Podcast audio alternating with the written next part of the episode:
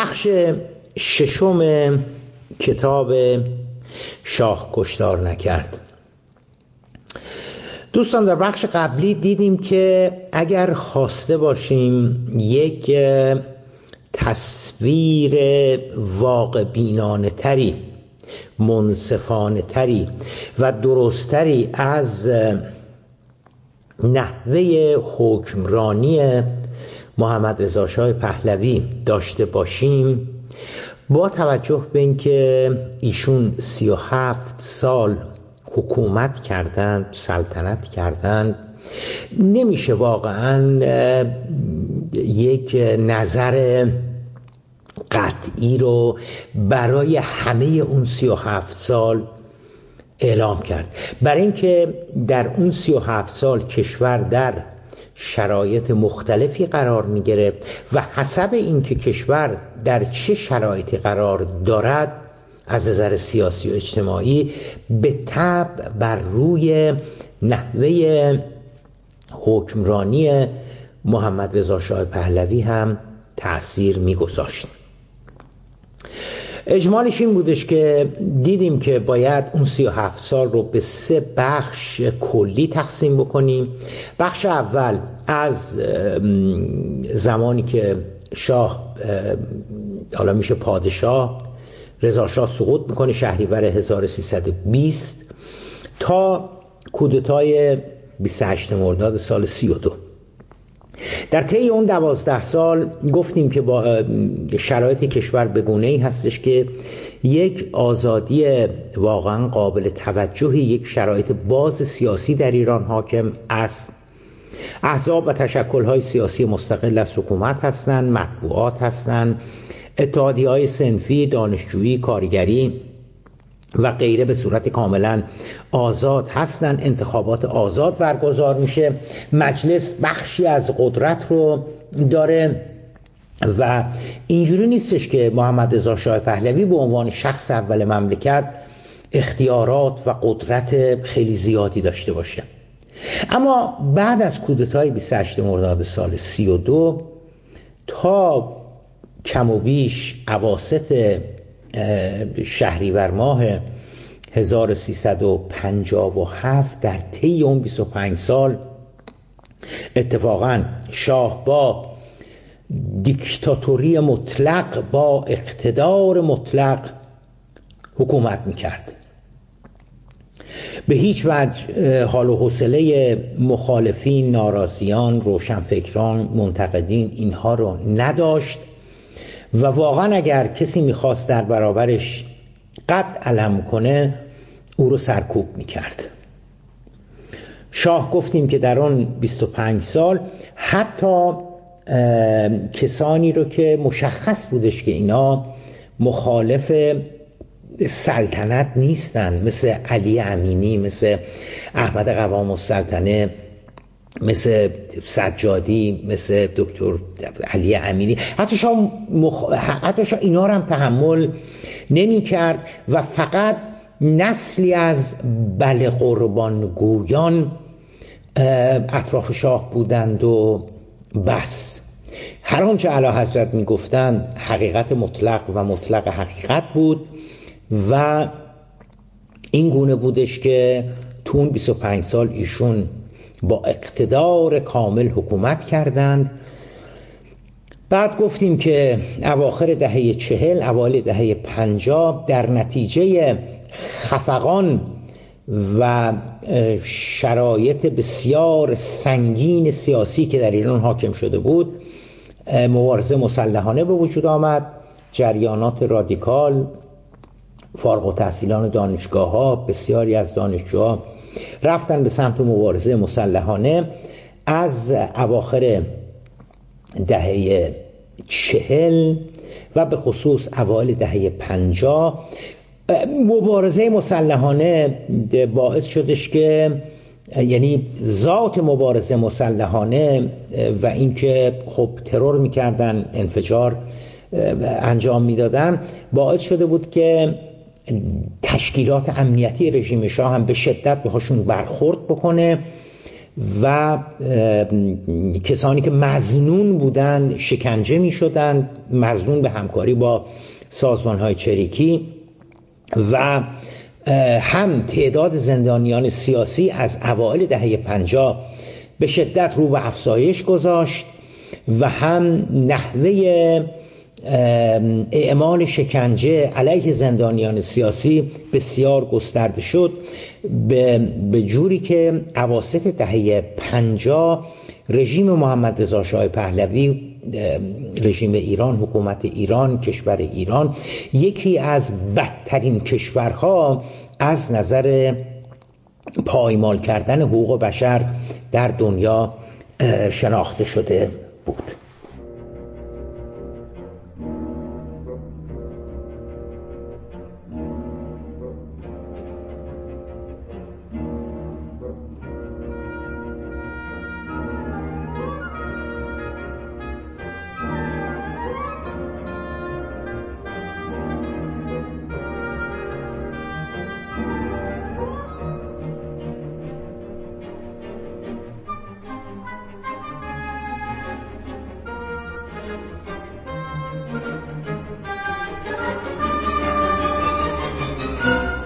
این فقط در نحوه برخورد با مخالفین و ناراضیان نبود که رژیم شاه یکی از سرکوبگرترین و بیرحمترین رژیم ها در میان کشورهای جهان سوم شناخته شده بود. از نظر سایر ملاک و معیارهای مدنی هم رژیم شاه با معیارهای دموکراتیک فاصله زیادی پیدا کرده بود. انتخابات آزاد آزادی بیان آزادی مطبوعات حاکمیت قانون پاسخگو بودن حکومت و ایزن سایر معیارهای دموکراتیک از آن رخت بربسته بود. رژیم شاه تقلیل پیدا کرده بود به یک نظام دیکتاتوری مطلقه که در آن شاه همه کاره بود. و مابقی سی چهار میلیون جمعیت ایران مطیع عوامر ملوکانه. همه تصمیمات خرد و کلان باید از سوی معظم الله اتخاذ می شد همه سیاست های مهم کشور نیز از سوی علا حضرت شرف صدور میافت نخست وزیر وزرا مجموعه هیئت دولت مجلسین شورا و سنا فرماندهان نظامی و انتظامی استانداران و سایر ارکان نظام صرفا گوش به فرمان و مطیع اوامر ملوکانه بودند. هیچ کس هیچ کس بجز اعلی حضرت کاری نبود. بهترین سیاست ها و تصمیمات و استراتژی از جانب معظم الله برای کل کشور اتخاذ و ابلاغ می شد کارکنان نظام پهلوی دستگاه پهلوی حکومت پهلوی ساختار نظام شاهنشاهی صرفا مطیع اوامر و فرمان بردار اوامر ملوکانه بودند. نه هویدا کاری بود نه رئیس مجلس کاری بود نه رئیس مجلس سنا کاری بود نه فرماندهان نظامی کاری بودن. همه فقط و فقط گوش به فرمان و مطیع اوامر ملوکانه بودن. هرچی علا حضرت تصمیم بگیرن تمام شد و رفت. واقعیت آن است که تصویر رژیم شاه فرسنگ ها از یک رژیم دموکراتیک فاصله داشت. فلواقع آنچه که باعث نارضایتی مردم از رژیم شاه شده بود در حقیقت ذات دیکتاتوری نظام سرکوبگر شاه بود. این تصویری نبود که صرفا در یکی دو سال آخر رژیم شاه به وجود آمده بوده باشد. خیر. از فردای کودتای 28 مرداد شاه فقط یک سیاست داشت و آن هم قلع و قمع همه مخالفین و ناراضیان بود. از دید خودش یعنی از دید علا حضرت او البته داشت به کشورش خدمت می‌کرد و تصمیمات و سیاست های معظم الله ایران را از یک کشور عقب مانده به سرعت در حال تبدیل به یک کشور پیشرفته که شانه به شانه کشورهای اروپایی میسایید بود. کار کمی. از دید خودش علا حضرت کار کمی نکرده بود. او, او ایران را باعث شده بود که ایران یک شبه ره صد ساله بره.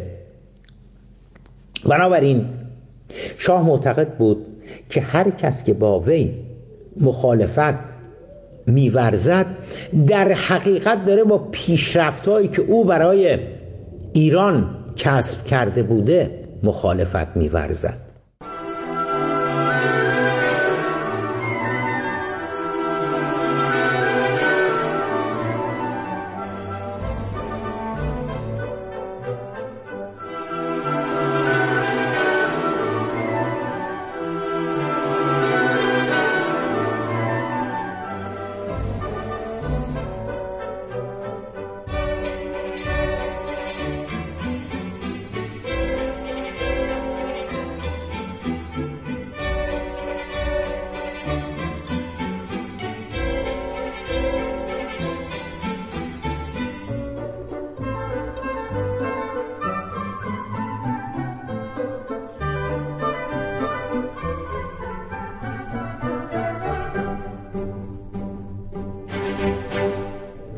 رغم خودش از طریق انقلاب سفید و اصلاحاتی که از اوائل دهه از اوائل دهه چهل صورت گرفته بود به نام انقلاب سفید یا انقلاب شاه و ملت معروف شده بود توانسته بود چهره کشور را تغییر دهد. از جمله با اجرای اصلاحات ارزی شاه معتقد بود که موفق شده کشاورزان بی زمین را صاحب زمین نماید. کارگران را در مالکیت و سود کارخانجات شریک کرده بود.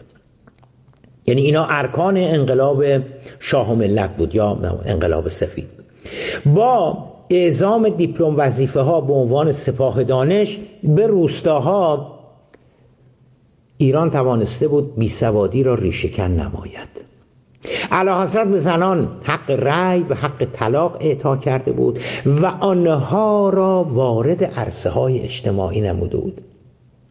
کشاورزی ایران را مدرن و متحول ساخته بود. صنایع مدرن و زیربنایی همچون ذوب‌آهن مس آلومینیوم پتروشیمی ماشینسازی انرژی هسته‌ای و غیره را در کشور ایجاد نموده بود. در یک کلام و به باور شاه در پی انقلاب شاه و ملت علا حضرت معتقد بود که ایران در آستانه ورود به تمدن بزرگ قرار گرفته. اصطلاح تمدن بزرگ اصطلاحی بودش که از عواست دهه پنجاه یعنی سالهای پنجاه و سه پنجاه چهار پنجاه پنج به وجود آمده بود به مطبوعات اون زمان که مراجعه بکنید به سخنرانی های رئیس مجلس رئیس سنا خود علا حضرت مراجعه بکنیم. منظما دارن میگن که ایران در آستانه ورود به تمدن بزرگ قرار گرفته. سه سال قبل از انقلاب و در یک مصاحبه مفصل با خانم اوریانا فلاچی روزنامه نگار برجسته ایتالیایی که البته این مصاحبه ممنوع بود و بعد از انقلاب منتشر شد. خب ببینید خانم فلاچی خبرنگاری نبودش که مثلا مثلا که قالیچه ابریشم تو فرودگاه بهش بدین یا مثلا نمی‌دونم طلا بهش بدین سکه طلا بهش بدین. و بشه خریدش. به علا حضرت هم گفته میشه که با این خانوم مصاحبه نکنن ولی علا حضرت میگه که نه بیاد ببینم چی می‌خواد بگه. تخصص اوریانا فلاچی در حقیقت مصاحبه با قولها بود با ریشارد نیکسون با با نمی‌دونم با, با, با افراد بسیار شاخص و و مشهور بود. از جمله میاد ایران و سال 53 با علا حضرت مصاحبه می‌کنه. شاه توی اون مصاحبه یه مقداری عصبانی میشه برای اینکه اوریانا فلاچی میره به سر وقت شکنجه زندانیان سیاسی. هم تعداد زندانیان سیاسی که اوریانا فلاچی میگن هستن خیلی زیاد هستن هم اینکه کشور ایران رژیم ایران یکی از ناقضین جدی حقوق بشر در دنیا شناخته میشه. شاه با عصبانیت و در عین حال غرور به اوریانا فلاچی میگه که کدام کار من به نفع ایران و ملتم نبوده و نیست؟ شاه خود را یک رهبر تاریخ ساز و دوران ساز میپنداشت که کشور عقب ماندهش را موفق شده بود در آستانه ورود به یک دوران جدید قرار داد دورانی که او با غرور و افتخار به آن تمدن بزرگ لقب داده بود. ملاک پیشرفت برای شاه معیارهایی همچون انتخابات آزاد آزادی بیان آزادی مطبوعات یا فقدان زندانی سیاسی نبود. بلکه ملاک و معیار برای شاه خلاصه می‌شد در مدرنیزه کردن کشور. یعنی مدرنیزه کردن کشور رو شاه مترادف با پیشرفت می‌دونست. ایجاد صنایع مدرن و واحدهای بزرگ تولیدی رو شاه معادله با پیشرفت می‌دونست. بنابراین خیلی براش اهمیت نداشت. اگر مارتین انلز رئیس سازمان عفو بین الملل در گزارش سالیانه آن سازمان در سال 1354 رسما اعلام می نماید که هیچ کشوری در هیچ کشوری وضعیت حقوق بشر اسفناکتر از ایران نیست. منابع این نقل هم از آقای مارتین انلز و گزارش سازمان عفو بین الملل در کتاب زیبا کلام مقدمه بر انقلاب اسلامی چاپ 97 صفحه 181 آمده. شاه برخلاف برخی از رهبران اقتدارگرای دیگر هیچ وقت تظاهر به دموکراسی خواهی نمی‌کرد. برعکس برعکس. اتفاقا شاه همیشه منتقد دموکراسی بود. او در حقیقت تعریف خودش را از دموکراسی داشت که به طب مغایر با دموکراسی شناخته شده در غرب بود. او در این حال ضمن مخالفت سریح با دموکراسی غربی صحبت از مقوله‌ای به نام دموکراسی ایرانی می‌کنه که میگه که این دموکراسی هست که متناسب با شرایط سیاسی و اجتماعی ایران است. می‌دونیم دیگه که خیلی از رژیم های اقتدارگرا خیلی از رژیم های دیکتاتوری میگن نه اون دموکراسی که تو غرب هست به درد اونا می‌خوره و ما و ما حسب حسب شرایط خودمون باید شرایط تاریخی خودمون اجتماعی خودمون سیاسی خودمون فرهنگی خودمون سنت های خودمون ما باید مثلا دموکراسی رو به سبک و سیاق خودمون داشته باشیم مردم سالاری به سبک و سیاق خودمون داشته باشیم. شام همینطور بود. شام صحبت از دموکراسی ایرانی می‌کرد و به شدت با دموکراسی غربی مخالفت می‌کرد و می‌گفت دموکراسی غربی اگر هم خوب باشد که حالا خواهیم دید که او حتی به دموکراسی غربی هم اعتقاد نداشت. شاه معتقد بود که دموکراسی غربی اگر هم خوب باشد که نیست به درد خود غربی ها می‌خوره. کی گفته که ما حتما باید اون نوع دموکراسی رو در ایران داشته باشیم؟ او نه تنها تقلید از دموکراسی غربی را برای ایران نادرست می‌دانست بلکه معتقد بود که دموکراسی غربی سرانجام جوامع غربی را هم به نابودی خواهد کشان تا زمانی که دموکراسی نتیجهش این شاه داره میگه میگه تا زمانی که دموکراسی نتیجهش تشویق اقلیتی به خیانت و ظلم است ما به هیچ وجه تمایلی به گزینش دموکراسی به شیوه غربی نداریم. این نقل قولی هستش که در کتاب خاطرات علم آمده که حالا خدمتتون خواهم گفت.